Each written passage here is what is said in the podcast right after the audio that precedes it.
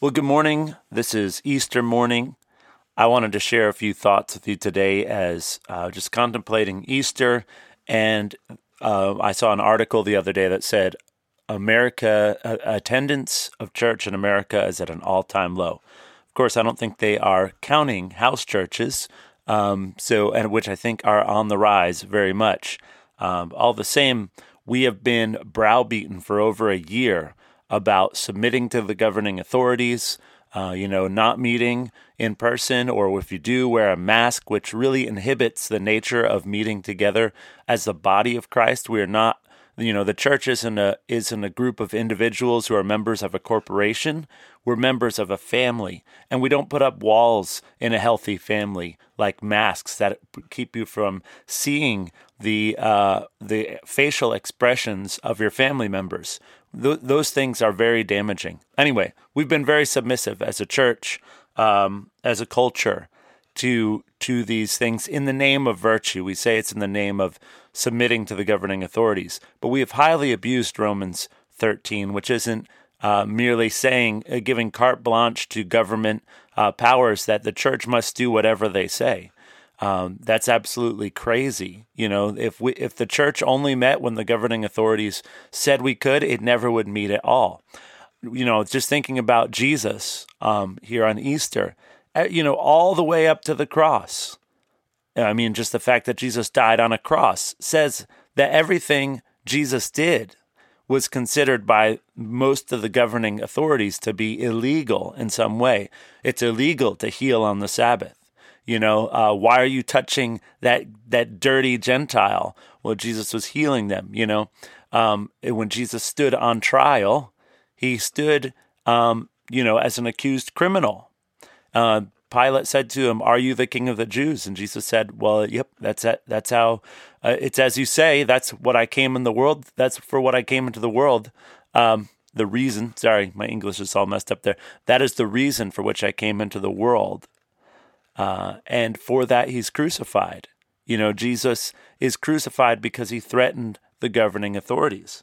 I was reading this morning from the Voice of the Martyrs, an organization that exists because Christians are pers- persecuted for their faith around the world, because governments are threatened by non Christian governments are threatened by the church, which is the unique thing about the United States of America.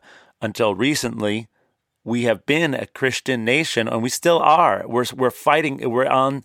We are we are like gritting our teeth, white knuckled, holding on to this. But uh, we've been a nation that honors Christianity. We honor Jesus as Lord. Um, and that's why it's been we've been free to worship in this country. But because of the secularization of our nation, uh, we are losing our freedom. Um, but I was just reading in this Voice of the Martyrs article about uh, the Wycliffe Bible, and they talk about you know the how John Wycliffe in England suffered imprisonment uh, for translating the Bible into a language that everyone can understand. The Voice of the Martyrs um, spends a lot of time and money smuggling Bibles into countries like North Korea, Iran. Uh, Myanmar, all around the world, that is illegal activity. It's called smuggling because it's illegal. And the you know the the gospel could never have spread if the if the church wasn't willing to do things considered to be illegal by the governments of the world. Nothing has changed here in the United States. It doesn't matter what the uh, pandemic, um, uh, in the name of the pandemic, it doesn't matter what governments are mandating that we should do. We have a different mandate. Jesus is Lord. That's our mandate. And the scriptures say, do not forsake the assembling of yourselves together. It doesn't say except when the government doesn't allow it. Again, if we had if we did that, we would just just not meet. If we accepted this idea that the church must only do what the government allows it to do, the gospel would not spread. Period. We could not do what Jesus said to do, which is go into all the world and preach the gospel. We couldn't do it because that is illegal. I'm wearing a hat as I'm recording this from the missions organization called Back to Jerusalem. They call this a smuggler's cap, and it's you know it's uh, not really necessarily meant for smuggling, but it, it's more of a a gimmick, um, a way to remind ourselves that there are people sacrificing, risking their lives to preach the gospel. But it's got a little thing on the inside, part of this hat there, where you can um, you can put money or an SD card with the scriptures in it. Uh, it's designed for smuggling things into a country. At least it's designed to make us think about that. And I want us to think about that today. The church is not meant to be a self protection organization. We are meant to be a people who risk, just as Jesus risked his life uh, and gave his life so that the other other people could live. You know, we say in this country, usually referring to the military, that freedom is never free. In other words, you didn't get freedom because you just woke up with freedom one day. Someone sacrificed to give you freedom, just as John Wycliffe sacrificed his life, suffered uh, intensely so that you could have a Bible today. You have we have Bibles on our shelves. We have Bibles coming out our ears and we take them for granted and we forget that somebody died. Somebody suffered to give us that gift. And today, you know, if we want freedom, you know, maybe you're not even a Christian.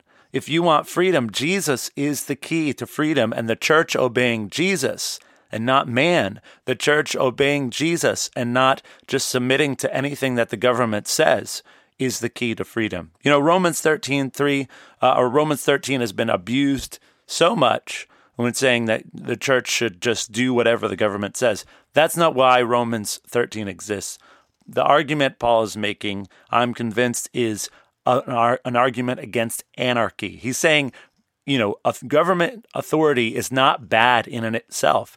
God designed government authority. That's what it means in Genesis when it says that uh, says when God said to mankind, "Be fruitful, multiply, fill the earth, and subdue it." He was commissioning us to govern the world because the world needs to be ordered. Government is necessary. I'm, you know, you cannot get rid of government, and we don't want to. Government is the gift of God, but as Romans thirteen three says, it is uh, rulers are a, a cause um, for praise for the for good behavior and the punishment of evildoers. But if the if the government is punishing those who do right and protecting the evildoers, i.e., the current White House administration, it's no longer acting the way God designed it to, and the church needs to be taking a stand, worshiping together, and being willing to do what is considered illegal. I hope you guys have a blessed Easter. And uh, I hope that you will take the opportunity to share in the sufferings of Christ and be willing to be ostracized for his sake. Gather together today, hug each other, worship together, greet each other with a holy kiss, and forget being oppressed. Give up being oppressed by the current um, spirit of the age, which is shaming us and bullying us into silence. This is not a day for a silence. Jesus is alive from the dead. Let's go out and worship.